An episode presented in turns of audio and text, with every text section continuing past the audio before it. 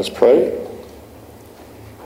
Heavenly Father, Creator of all, at this opening of Villanova's celebration of the Jubilee year, dedicated to the Apostle Paul, we call upon the Holy Spirit to open our minds and hearts to hearing the Word of God in new ways. Help us to more fully appreciate the life and legacy of St. Paul, who was transformed by your call and who brought your good news, the hope of salvation to all. Renew the minds of all who participate with us. Encourage us to seek your will, and in all things what is good and acceptable in your sight. May we be inspired during this year to become more like the Apostle Paul himself, a servant of Christ and a steward of the mysteries of God. And we make this prayer in the name of your Son, our Lord, Jesus Christ.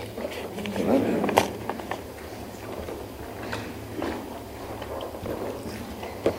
Good evening. I'm Barbara Wall from the Office for Mission Effectiveness.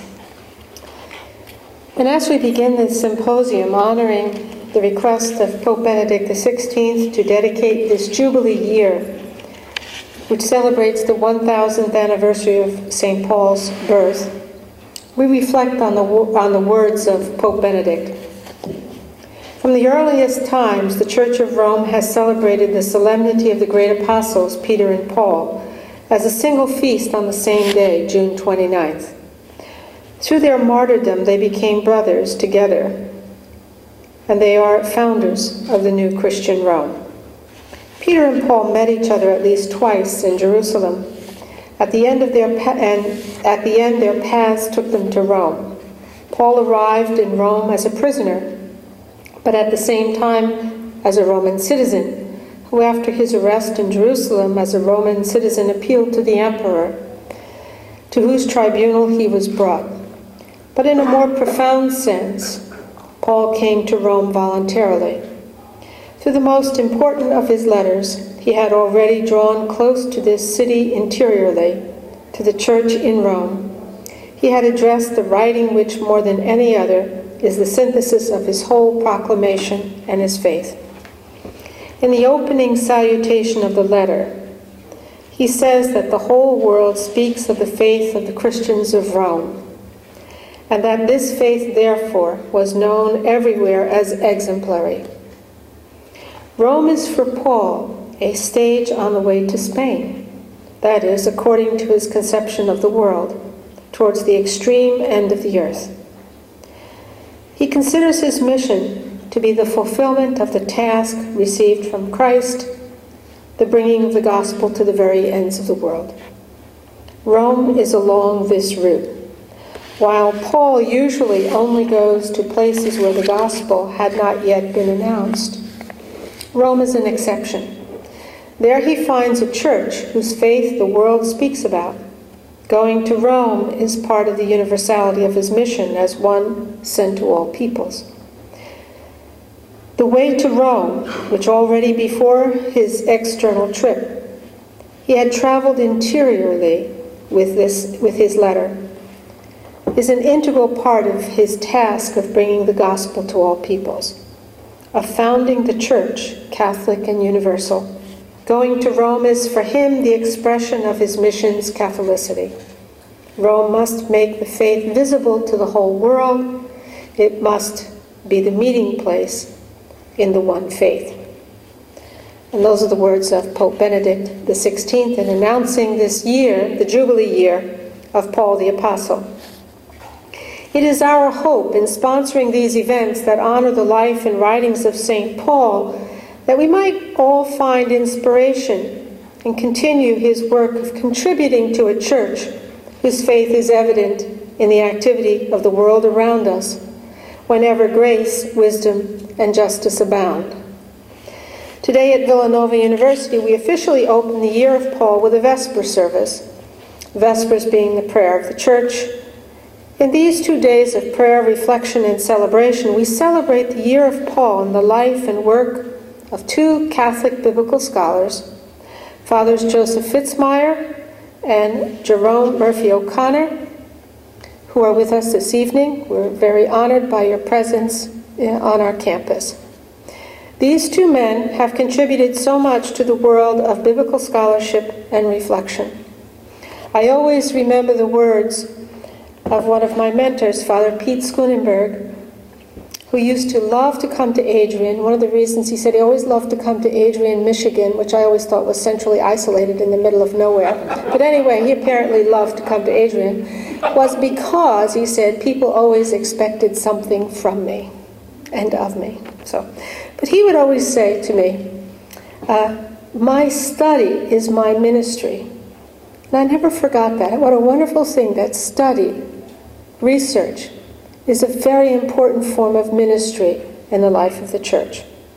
And we celebrate that in the lives of our speakers this, uh, these two days, that their ministry and their work in the universities that they are part of and also in the wider church is a ministry of study and reflection.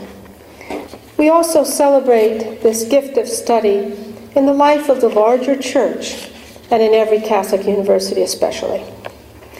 We thought it appropriate that in honor of St. Paul, who traveled the world to bring the good news of the gospel, that we would invite Dr. William Campbell from across the Atlantic to share his reflections on St. Paul, traveling as Paul did. Dr. William Campbell arrived this week from the University of Wales, and we are honored to have such an internationally recognized scholar on the writings of St. Paul with us for these two days. He holds degrees and bachelor's degrees from Belfast and Dublin and PhD from Edinburgh. His publications since 2001 include Paul and the Creation of Christian Identity, Unity and Diversity in the Church, Transformed Identities, and the Peace of Christ in Ephesians for Irish Biblical Studies, Perceptions of Compatibility between Christianity and Judaism in Pauline Interpretation, in Biblical Interpretation, Martin Luther and Paul's Epistle to the Romans, in Luther Digest, the contribution of traditions to Paul's theology in Pauline theology, the rule of faith in Romans, again in Pauline theology, there are so many works that we could cite on the part of Dr. Campbell's work and specialization in Paul, but I just thought I would highlight those for you. Dr. Campbell's research interests are identity formation in the Pauline communities, Jewish Christianity, Paul's politics of difference and equality, ethnicity, ethics and transformation in Pauline literature, social scientific approaches to Paul, Paul's Gospel in a Multi Faith World, and Pauline Theology. In a day in which we, um, in a time, I should say, in the world, and particularly in many universities, whether Catholic or not, we speak of the importance of diversity and living in a diverse world. Certainly, the Apostle Paul uh, could very well be, excuse me, the, um, the prophetic voice from centuries ago that spoke to us very strongly about the importance of being uh, about the world and, and uh, celebrating the gospel in diverse communities. We are pleased and honored to have Professor William Campbell, who will speak to us on the topic I rate all things a loss Paul's rhetoric of comparison. Please join me in warmly welcoming Professor William Campbell.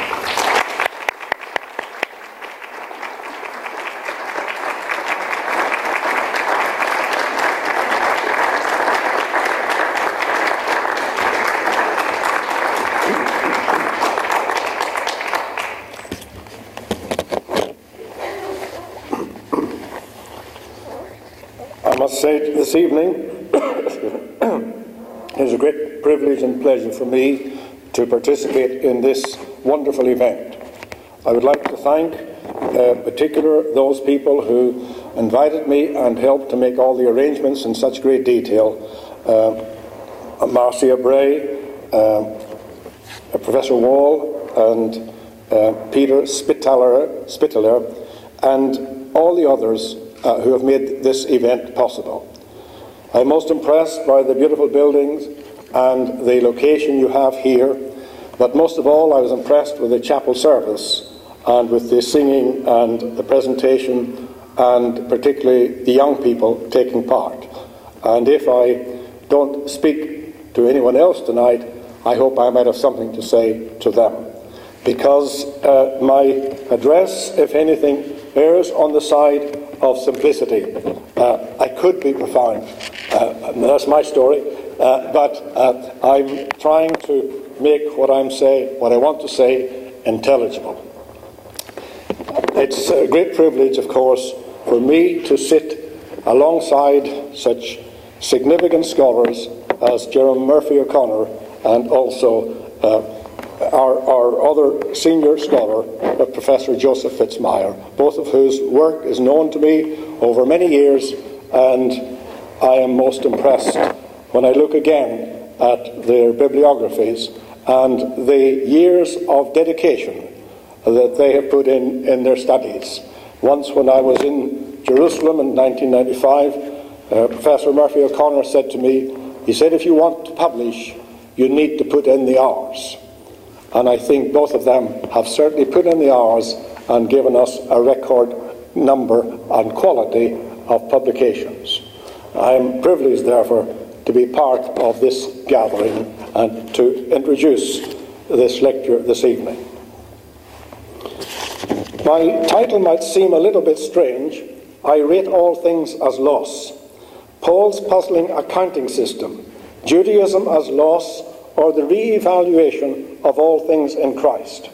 Now, if I uh, came here this evening and I might surprise you by saying I rate good food, good health, happiness, family, career satisfaction as loss, they would say that's a strange sort of chap, but negative, world denying, with a strange value system. But if I preface my statement by saying Compared with being in Christ, I rate all these things as loss. Then it puts a whole different slant. Because what I'm talking about tonight is the comparison of things with being in Christ. And that should put a completely new value system before us all. And I hope that in being true to the message of Paul, that is, that he turned the values of the world upside down. He got into a great deal of trouble because of it. But I hope that this is a way in which we might follow the example of Paul in re-evaluating all things in Christ. In this paper, I'm trying to answer three questions. First of all, how did Paul evaluate Judaism in relation to Christ? Secondly, how could he have one rule for all his churches if he wrote letters to each particular church? I consider these issues in relation to three texts 1 Corinthians 7 17 to 24, Galatians 6 11 to 16, and Philippians 3 3 to 8. So you have a handout, and at appropriate point, uh, if uh, I need to jog your memory or you want to check that this is what the text really says, then I hope that you can have a look and see. Uh, and I, I've mainly in agreement with the Jerusalem Bible, which I've chosen, and which actually chose not particularly for this meeting, believe it or not, but for a tryout of this talk with the postgraduate colloquium in April. When Paul compares in these three texts uh, certain items, what is the common element? What's he trying to do?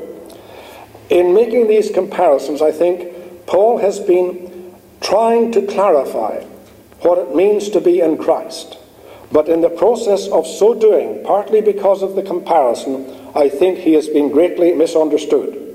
So, by looking at these texts individually and then assessing our findings, I hope to be able to show that Paul's comparisons are a key to central themes of his theologizing. And then, while looking at these things, I will attempt to show how Paul's statements in his letters are related to our contemporary understanding of his theology. That's the third point. The starting point for recent study of Paul's letters is to view the statements made by Paul as targeted to a particular audience at a specific time. The nuance here and the contrast is between the general letter and the particular letter. What we are arguing is that though there is evidence at a later time than that of Paul of general letters being circulated to more than one church, Paul's policy was to address a specific church or group of churches with a document specifically directed to them and to their particular local problems. Thus, the letters to the Corinthians address problems within that community of Christ followers, though what Paul says to them may indirectly have a wider reference to other places facing similar problems. So, too, as we've heard already in relation to Romans and also Galatians, uh, even though in Romans Paul addresses a church he, uh, he has not yet visited. Despite writing these letters to particular churches about specific problems, Paul shows that he is quite well informed even about what's going on in Rome. Even though not all parts of this letter, as with other letters, have equal application to issues in Rome. Some parts of Paul's letters only indirectly address local issues, but serve a subsidiary function in that they are designed to support arguments that do directly address local issues.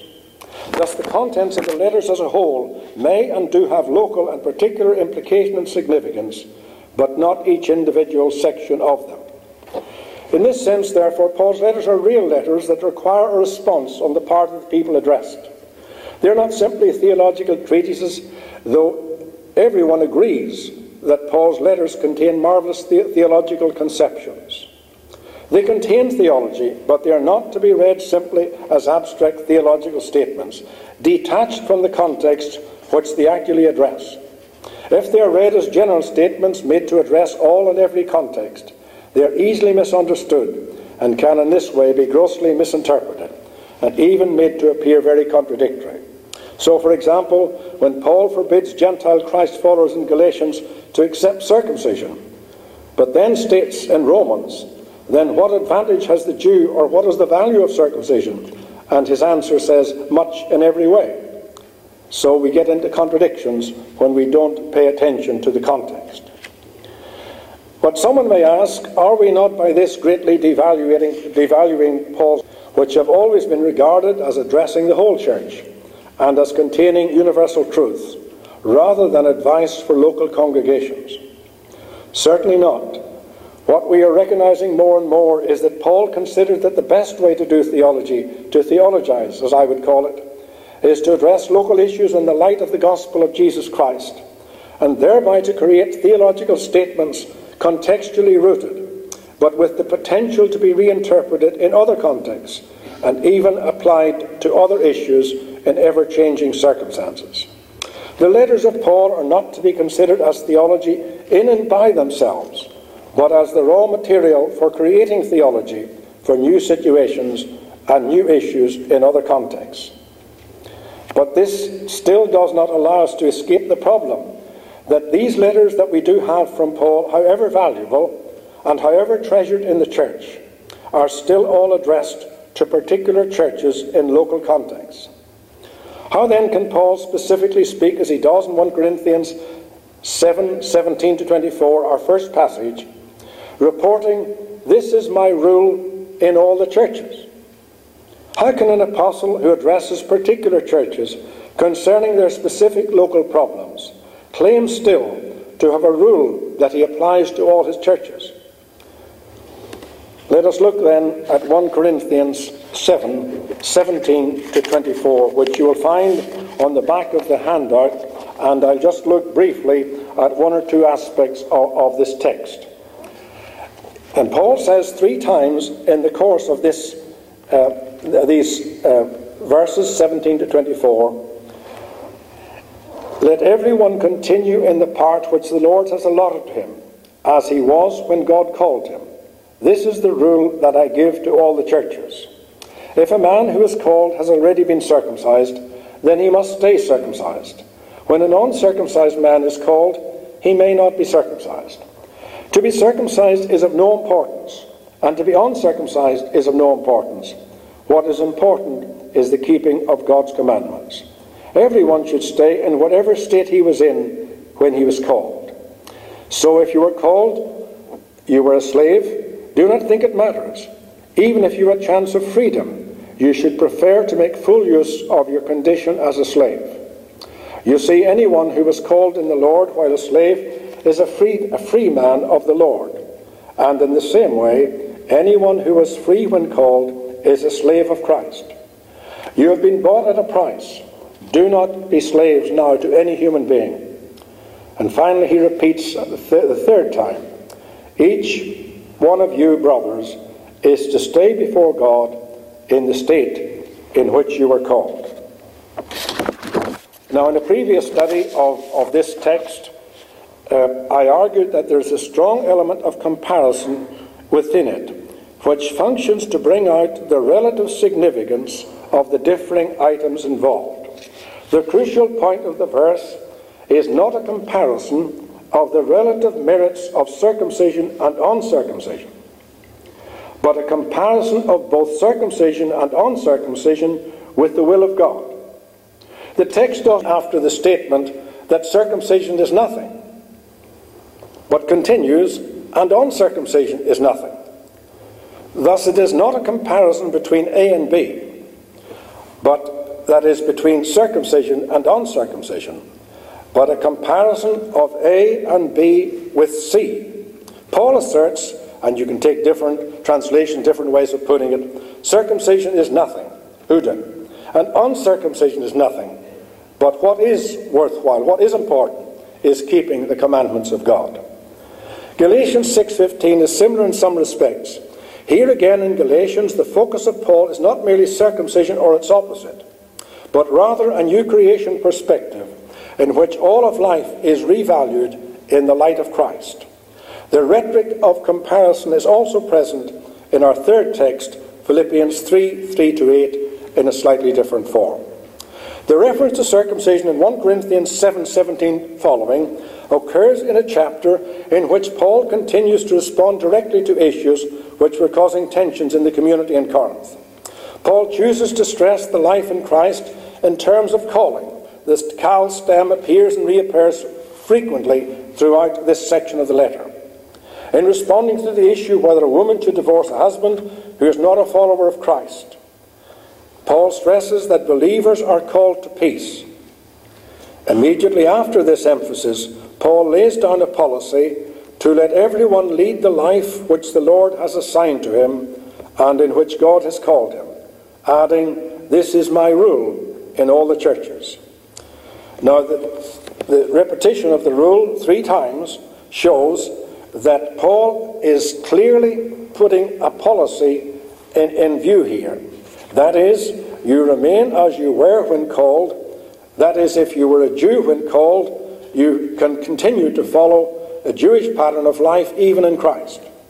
But if you were a Gentile, you must not undertake circumcision and you must continue to live life as a Gentile in Christ. That remaining in the state of circumcision or uncircumcision means remaining as Jews or Gentiles in Christ is clear. Once we recognize that Paul says in Romans, Christ became a servant to the circumcision, meaning, of course, the Jews.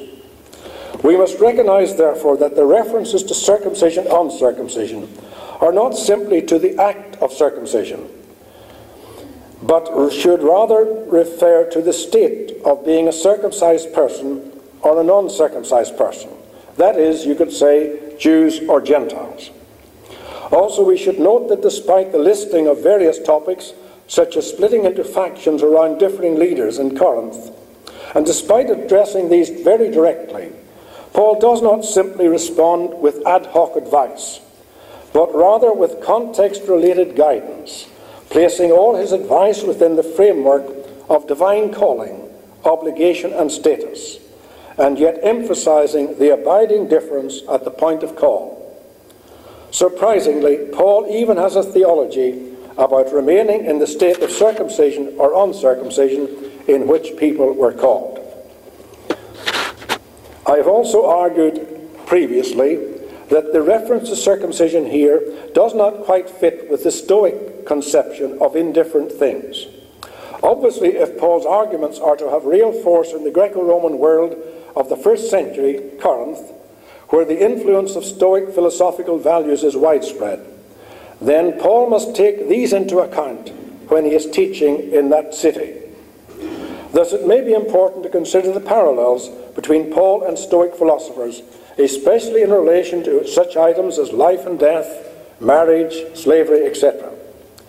The common feature of such a comparison is that since Paul has found a new value system in Christ, then, like the Stoics, some things he formerly valued have now become unimportant to him. They are no longer priorities, but, as the Stoics would say, indifference. That is, matters of slight importance.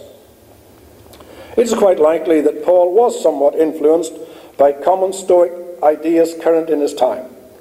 But in one respect at least, this valuing of aspects of human life as indifference does not facilitate a coherent understanding of the apostle.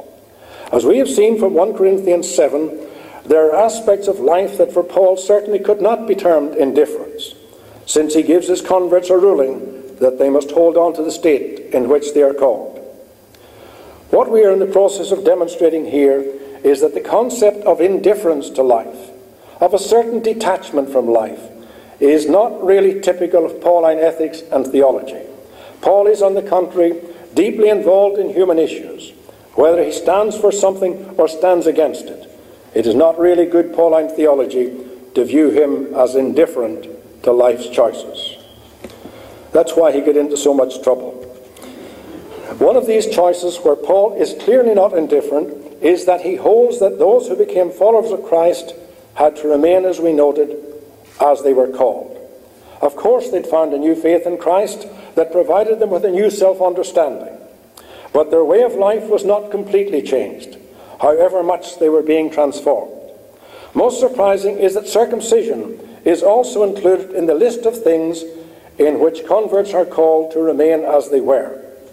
It could have been beneficial for a Corinthian church member to hide the marks of his circumcision so as to appear more in keeping with the rest of Gentile society.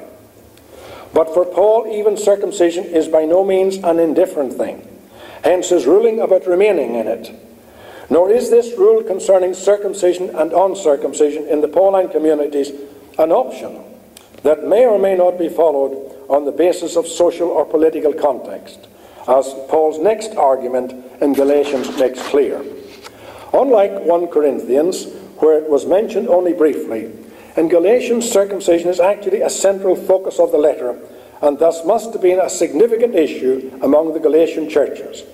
In whatever form we attempt the reconstruction, the Sitz im Leben of this letter, the issue of circumcision for Gentiles remains central. Paul's response is a definite rebuttal of any attempt to impose circumcision, with or without the concomitant observation, observation of the law, upon Gentile Christ followers. To these he says, If you receive circumcision, Christ will be of no advantage to you. Paul's own handwritten conclusion in Galatians 6 11 to 18, however, gives a reason for this complete rejection of circumcision for Gentile Christ followers. Here he states, and I will not read uh, the, the, rest of the text, I'd like you to look at it at this time just to, to see what, where I'm going and where I base my argument. That's Galatians 6 11 to 18, our second text. Here, Paul states the motive that causes some people to advocate compulsory circumcision for Gentile Christ followers is so that they may glory in your flesh. Galatians 6:13. Paul's response is that his only ground of boasting is in the cross of our Lord Jesus Christ, by which the world has been crucified to me and I to the world. Then he sets out what I consider to be his summary hermeneutic in relation to circumcision. For neither circumcision counts for anything, nor uncircumcision, but a new creation.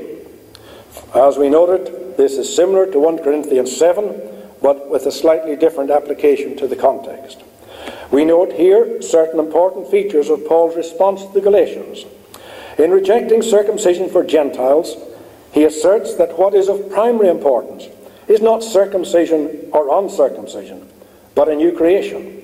Whereas 1 Corinthians 7, with almost the identical words, he finishes not with a new creation, but instead, what is important in Corinthians is keeping the commandments of God.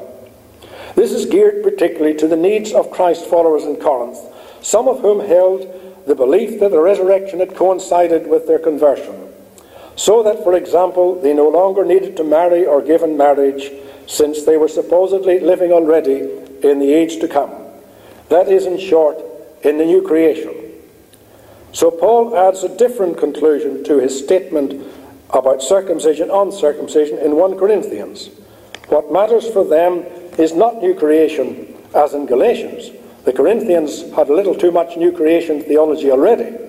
And so what Paul says is what is important is keeping the commandments of God. It would appear that Paul is seeking in both Corinthians and Galatians to put things into proper perspective, circumcision included. Thus he also rejects glorying in the flesh, Galatians 6:13. His stated reason for this is as noted, the cross of Christ, from which his understanding of circumcision and uncircumcision is developed. He is then able to state a general hermeneutical principle that neither circumcision counts for anything nor uncircumcision, and, but keeping commandments of God, as in Corinthians, or a new creation, as in Galatians. So we have here again in both Galatians 6 as in 1 Corinthians 7 an element of comparison or evaluation which leads to the view that in a hierarchy of values, fleshly attributes, be the flesh Jewish or Gentile, is not something in which to boast when compared with the glory of Christ on the cross. It seems also that by flesh, although Paul actually takes human flesh as a starting point, he is actually talking metaphorically about spiritual entities because he speaks of the cosmos being crucified, the world being crucified, as well as himself. The development of Paul's argument goes thus Circumcision is rejected for Gentile Christians because the wrong motive behind the call for circumcision is boasting in one's flesh rather than in the cross. The cross means the crucifixion and therefore the death of all confidence and flesh of whatever origin. Thus, circumcision or uncircumcision are both ultimately repositioned, revalued, in comparison with the value system demanded by the cross, by which the whole world is re-evaluated. It is not surprising if we follow Paul's argument carefully that uncircumcision, the very state for which he argues so fiercely in Galatians, is nevertheless also revalued alongside circumcision, so that the focus does not abide on either Jewish or even Gentile existence, but on living a transformed life in Christ. Now, that is one of the most crucial things that I want to say. If Paul argued fiercely that Gentiles must not be compelled to be circumcised, and then at the end of it puts things back into perspective by saying, but at the end of the day, neither circumcision nor uncircumcision is, is important compared with being in Christ. And as a result of looking at these two texts earlier, I then decided, particularly for this address, to look afresh at Philippians 3 3 to compare Paul's response in differing contexts. This is all the more significant since, as E.P. Sanders points out, in this text, that is Philippians 3 3 to 11, as in 2 Corinthians 3 4 to 18. This is what Sanders says. Paul directly compares in an evaluative way the old dispensation and the new. The context in Philippians evokes commercial metaphors. Hence, my rendering of the title of 3.8 I rate all things as loss because of the surpassing worth of knowing Christ Jesus my Lord.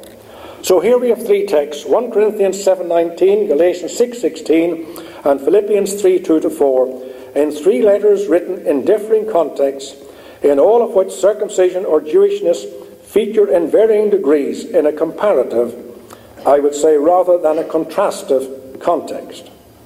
I hope that by a careful thematic look at what they say and also at what is left unsaid, to discover, if possible, a more nuanced way of understanding Paul's views, not just of circumcision Jewishness, but much more important, how Paul values the whole of life from the perspective of being in Christ.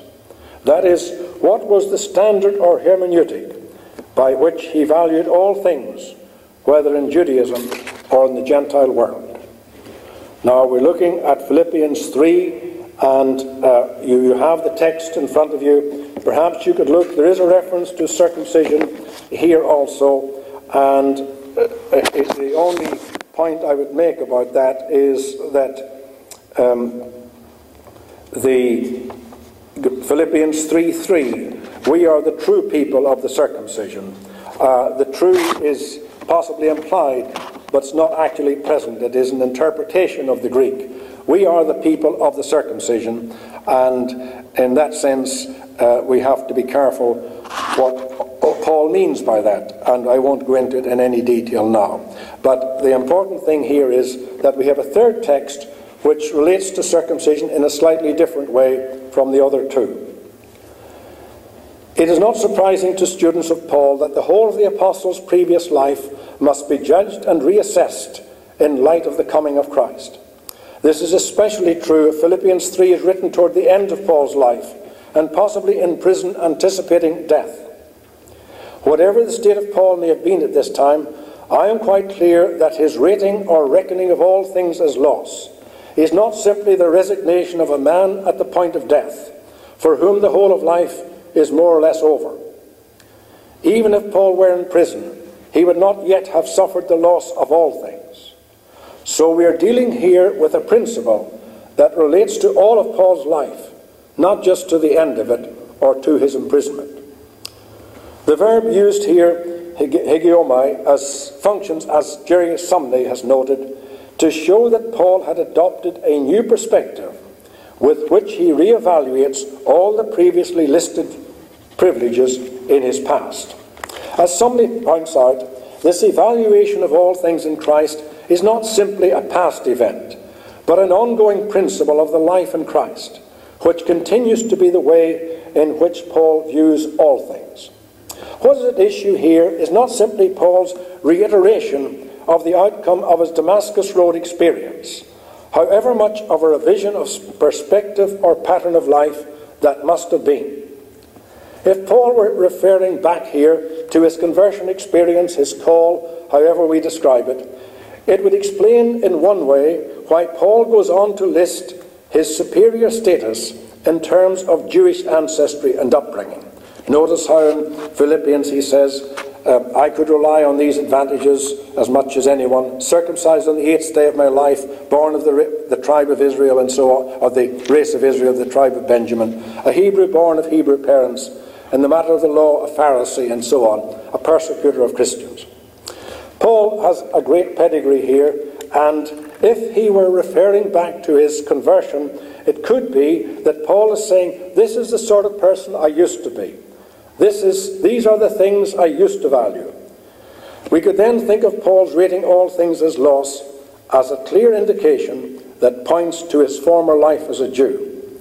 This might indeed prove valuable for the community at Philippi, who would thus be reminded of Paul's Jewish past and his subsequent call to be apostle to the Gentiles. But if most of the Philippians were of Gentile origin, as I think they were, of what actual relevance would it be to these Gentile Christ followers to be told that Paul continues to view his upbringing as a Jew and associated values as worthless being in Christ? What would Paul tell them such a thing for what reason? But Philippians 3 8 indicates that Paul has revalued not just Jewish privilege, but all things, and found them to be lacking, to found them to be lost. The present tense of the verb points to the fact that this is not just something that refers back to his previous uh, pre conversion life but it is something that applies to his ongoing life, even as Paul is in Christ. And thus, he goes on to say it's not just Jewish privileges that are reevaluated, but everything else in life, even his life after the Damascus Road experience. So here the issue certainly does include the rating or evaluation of Jewish life and lineage. Paul asserts Whatever gains I had, I counted as loss for the sake of Christ. Indeed, I count everything as loss because of the surpassing worth of knowing Christ Jesus my Lord. Yet here again, the comparison is not limited to Jewish factors, but widened as in 1 Corinthians 7 to include everything, both what is Jewish and all else besides. And yet the question still arises why does Paul choose to speak of these Jewish values if he does not intend to demonstrate animosity to his own ancestral faith? And yet the passage here is basically developed around the thesis that even those things that are most highly beneficial lose their value or worth in comparison with the new value system in Christ. So, what is under debate here is not things that are secondary importance, not things that Paul doesn't like, but what Paul's talking about are his cherished privileges, the things that he really values, the things that he really cherished. And so the question is what do you do with the things you really cherish when you are in Christ? Those things that are honourable, that are regarded as valuable or profitable. We're talking here in the imagery of profit and loss. So Paul says the cherished things that I most value, that are most valuable to me. What do I do with them in relation to loyalty to Christ?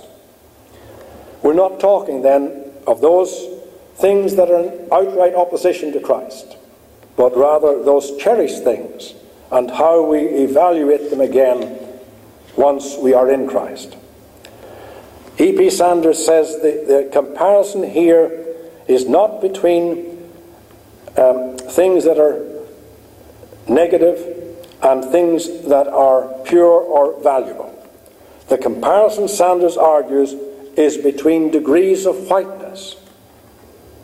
Not white and black, black and white, but a comparison between degrees of whiteness. So these treasured things uh, are not just things of the past, but things of the present world in which Paul lives.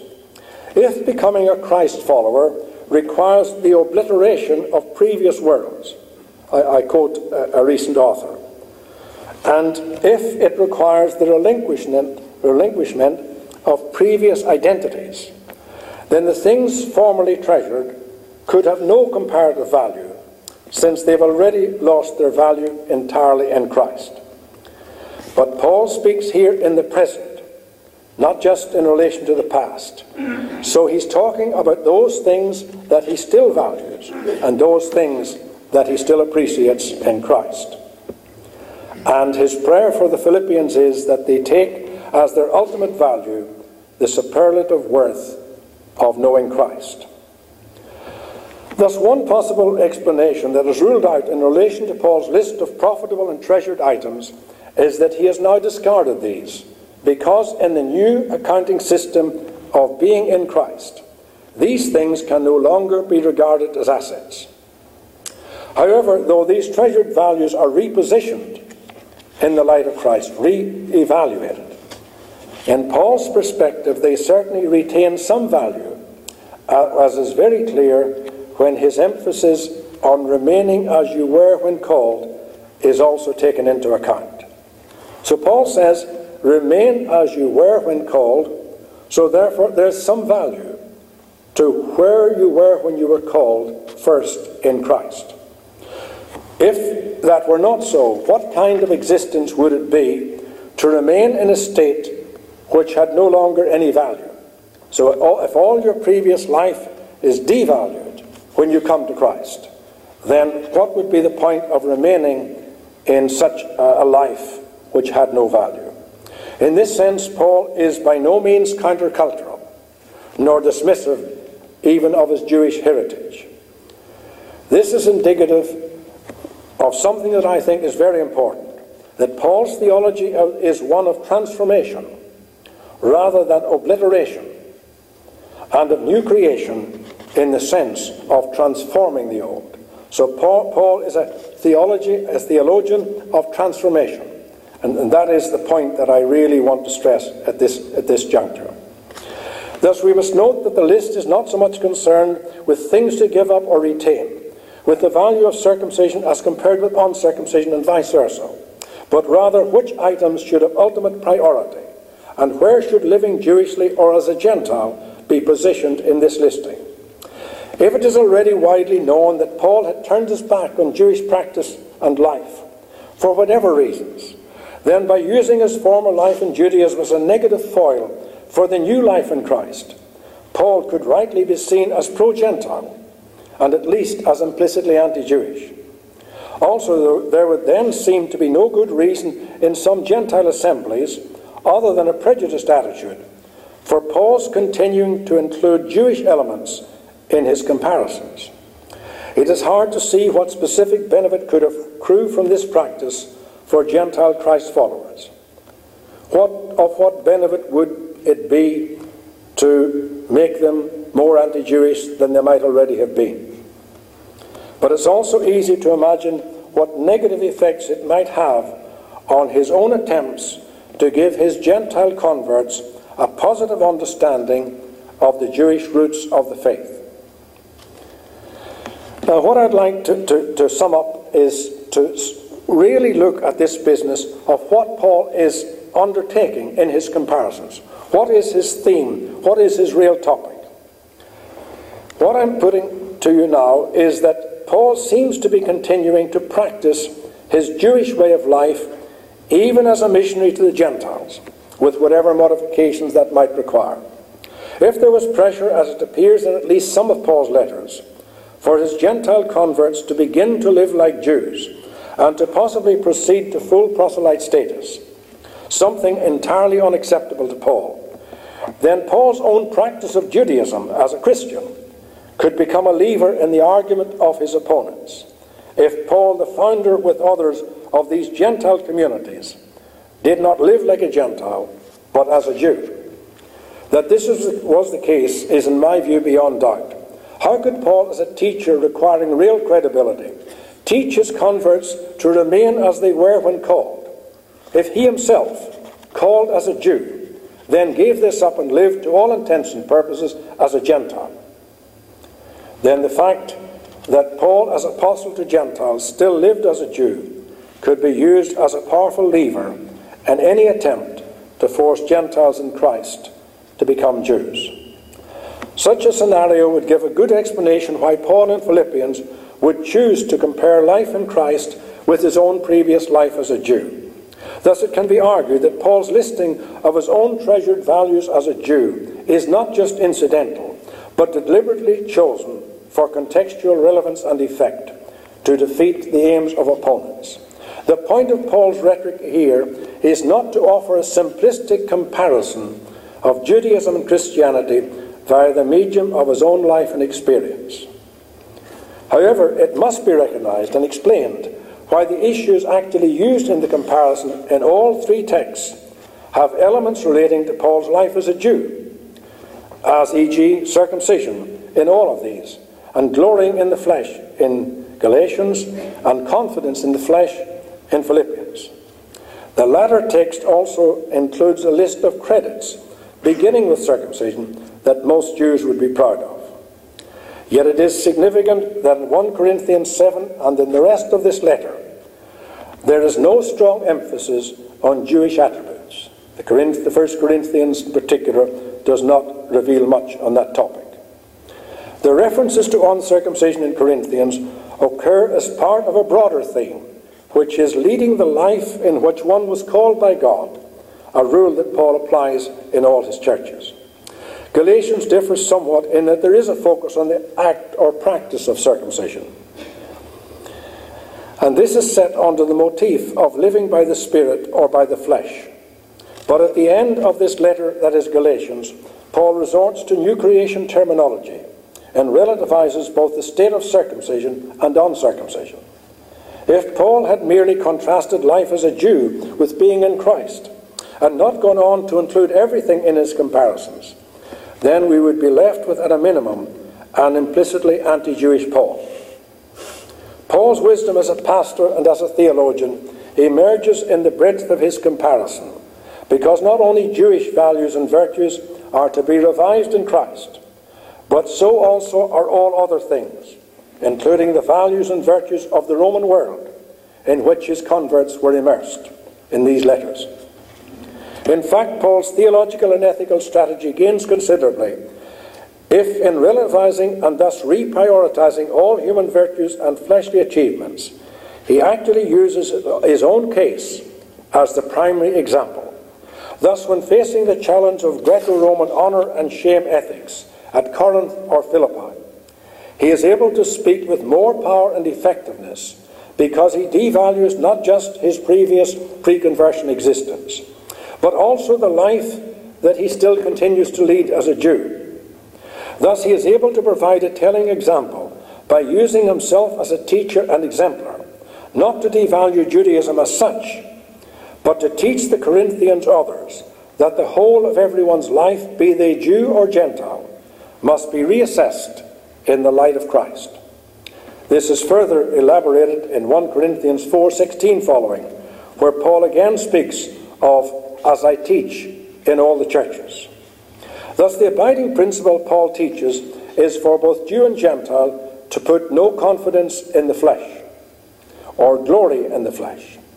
It is under this rubric that Paul begins in this passage, Philippians 3 4, to, be, to apparently devalue his Jewish heritage.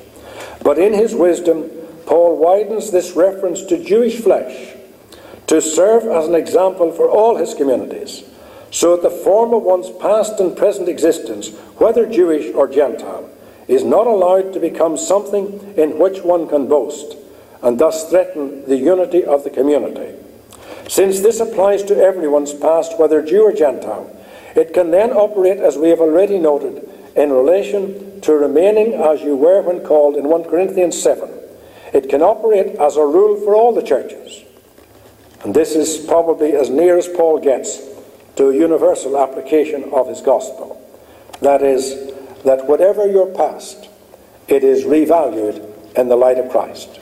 And that can apply to all kinds of churches and all kinds of mixes of Jews and Gentiles.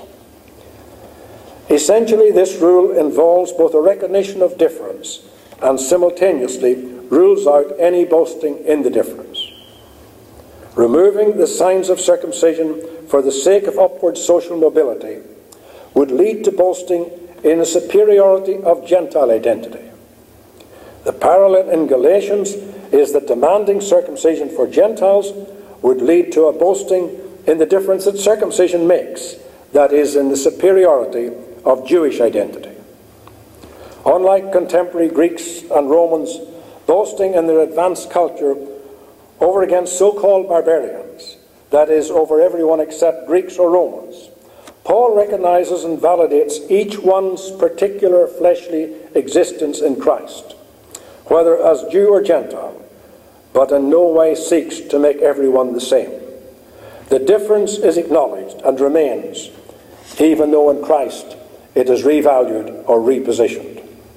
Paul's examples may seem to be anti Jewish because Jewish practice is part of the actual comparison he creates. But this is only incidentally so, since he as a Jew necessarily refers to what is most cherished by him in his own Jewish tradition. It is also part of Paul's strategy to drive a wedge between Hellenistic honour and shame values, and so distance his own converts from pagan practices by using himself and his Jewish virtues as an example. But in this example, he is not saying that his mainly Gentile converts should develop an anti Jewish attitude in an area, say, such as Corinth, where perhaps there were very few Jews, and even fewer Jewish or Jewish Christian counter missionaries, in my opinion. Rather, he is setting up boundaries that are generally applicable, so that wherever you're passed in Christ, it is devalued, revalued.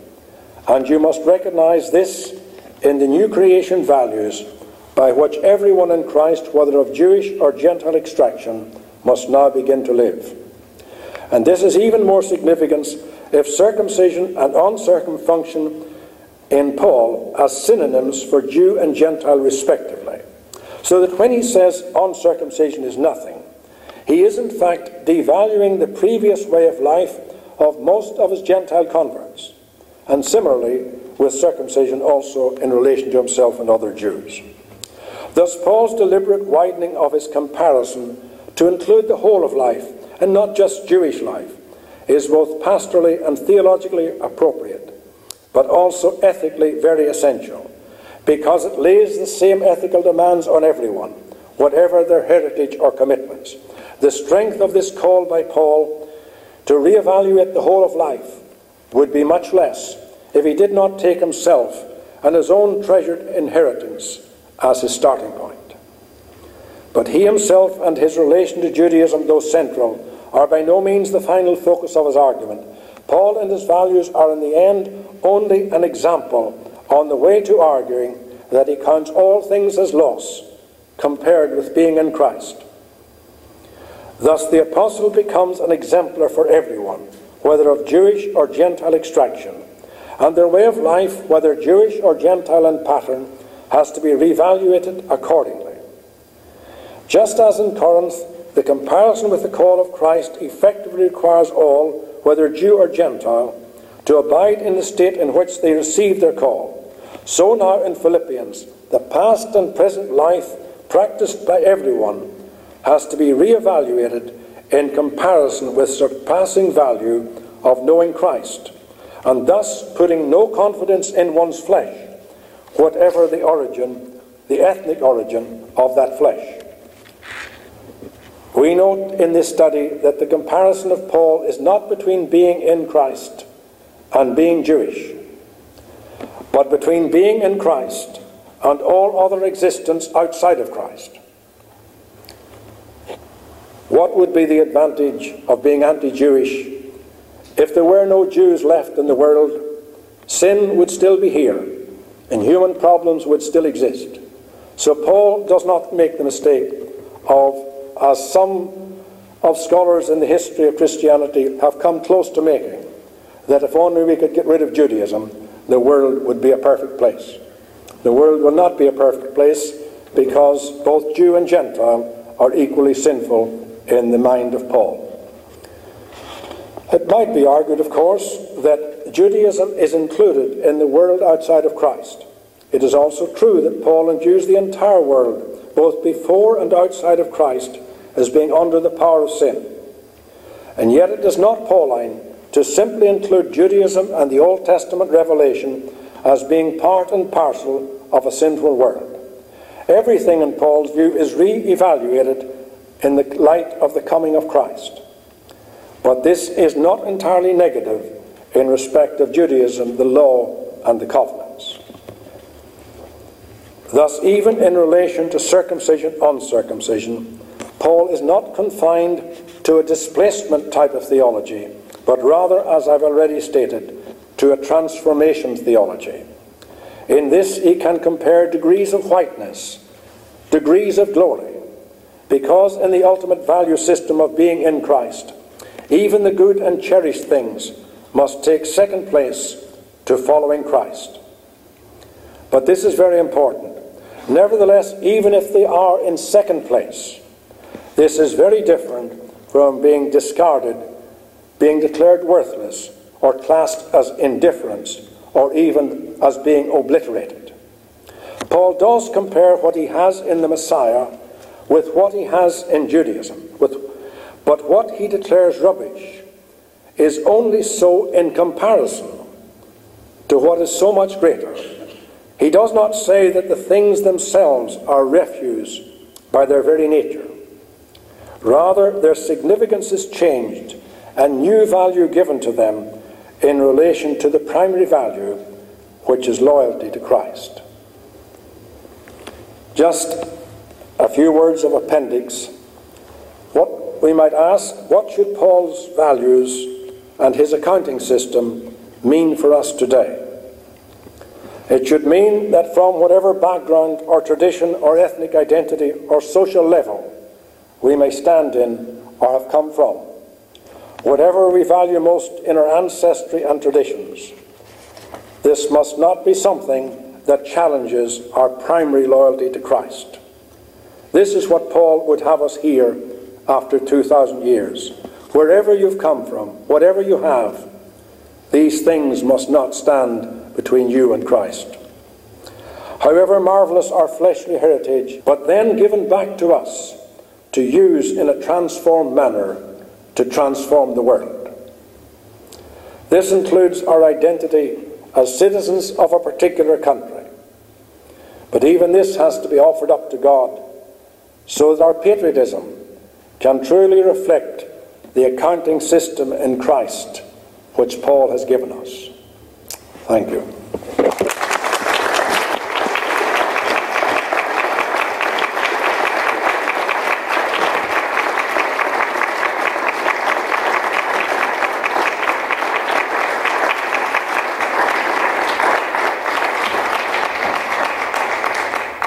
That was an extraordinary beginning of this two-day symposium.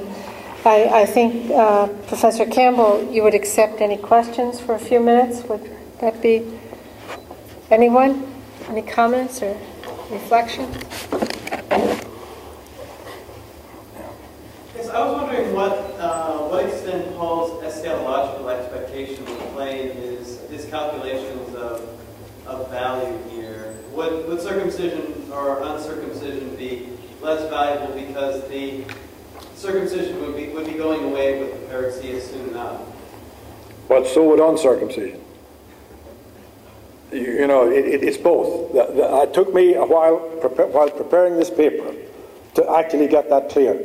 I sometimes left out the, the uncircumcision or, or the other. And I think that, yes, I, I agree with you. Paul's eschatology here, and it, it would require more than one lecture on that topic. But, but I agree, and I, I, th- I thought what you were going to ask was, what's the point? Of, maybe there's no point in not remaining as you were, since time is short. I mean, that, that, that is also something you you might question. But, but I agree, and there are so many different views about Paul's eschatology, but the one thing I do agree is that his theology is not complete without your understanding his eschatology. So, so that has to be factored in to every question about Paul. Thank you.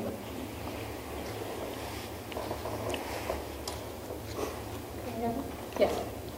Professor, how, how would you explain in Christ to college students? Okay, yes. You know, where it's relevant and where, you know, it's meaningful to them. Okay, I, I think that that is a huge topic, a huge question.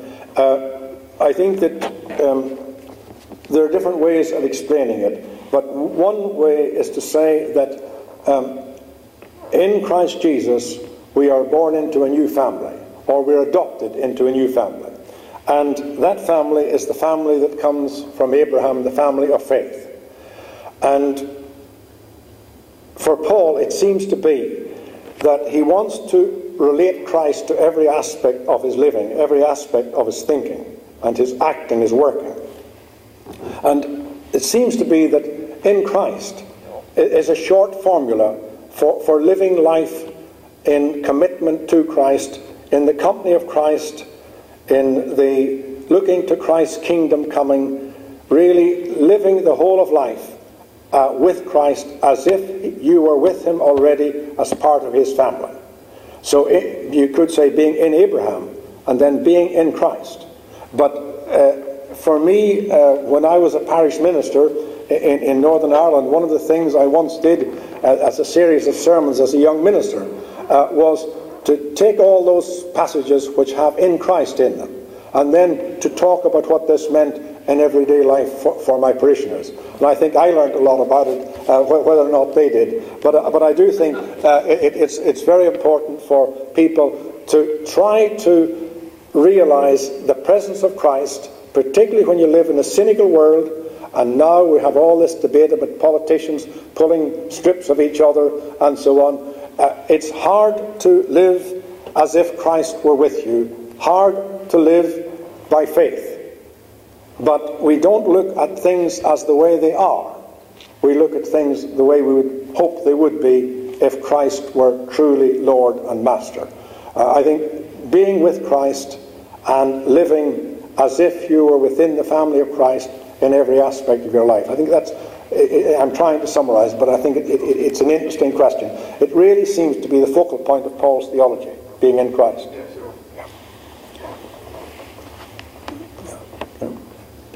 How do you see this affecting our dialogue with the Jews? have you been in, in dialogue with them over uh, things like this? Well, yeah, I think that um, it's one of the things, and I have been in Jewish Christian dialogue. I was chairman of the Birmingham Council for Christians and Jews, appointed by the Anglican Bishop of Birmingham for a period of 14 years. So I've lots of experience there, and uh, they were good experiences. But what I, I think uh, we will find sometimes is that sometimes, sometimes Jewish people are happy to keep things the way they were. In other words, uh, the stereotypes of Jews and so on, they're easy in one sense because then we're both secure. We don't agree with each other and we're different and we'll keep it that way. Now, uh, that's not good for dialogue. So if you want to change things, then I think we've got to acknowledge that in a way we have defined ourselves over against the other. I am not like you. Uh, twins, children sometimes do this in the family. I am not like my sister. My youngest daughter was born in Scotland. The others were born in Ireland. And she used to say when she was really being put upon by her older uh, siblings, uh, she would say, I'm not like you because I'm Scottish. uh, and when she, she, was tiny. So, so she, she was proud of the difference. But I think that we do have to actually not just look at the things we have in common, but the differences. And there's no simple solution to dialogue without debate. But one thing is important. Coming with my uh, colleague here from, from Ireland, uh, from God's own country, uh, to America, God's own country, uh, we, we know that the, the, there is no place in the world for encouraging prejudice. We have all the prejudice we ever needed in Northern Ireland, and one of the things that I learned as a minister, I don't need to add to the prejudice that's already there. So my task as a Christian is to try to get rid of some of the prejudice that is already here. And one of the good things about talking to Jews as real people and trying to understand them just as other human beings is to, to take them seriously and make them take us seriously as well. Uh, what I think I've been arguing tonight is that if you emphasize difference, and I want to emphasize diversity, then the other side of that is that you must not boast or glory in being different from somebody else. I'm better than you, and therefore uh, I don't need to take you seriously. But talking to Jews as equals in dialogue simply means we take them seriously and recognize that they are different and possibly likely to remain different. But we can get rid of prejudice by understanding each other better. Maybe one last question or comment? I'd like to thank you very, very much, uh, Professor Campbell.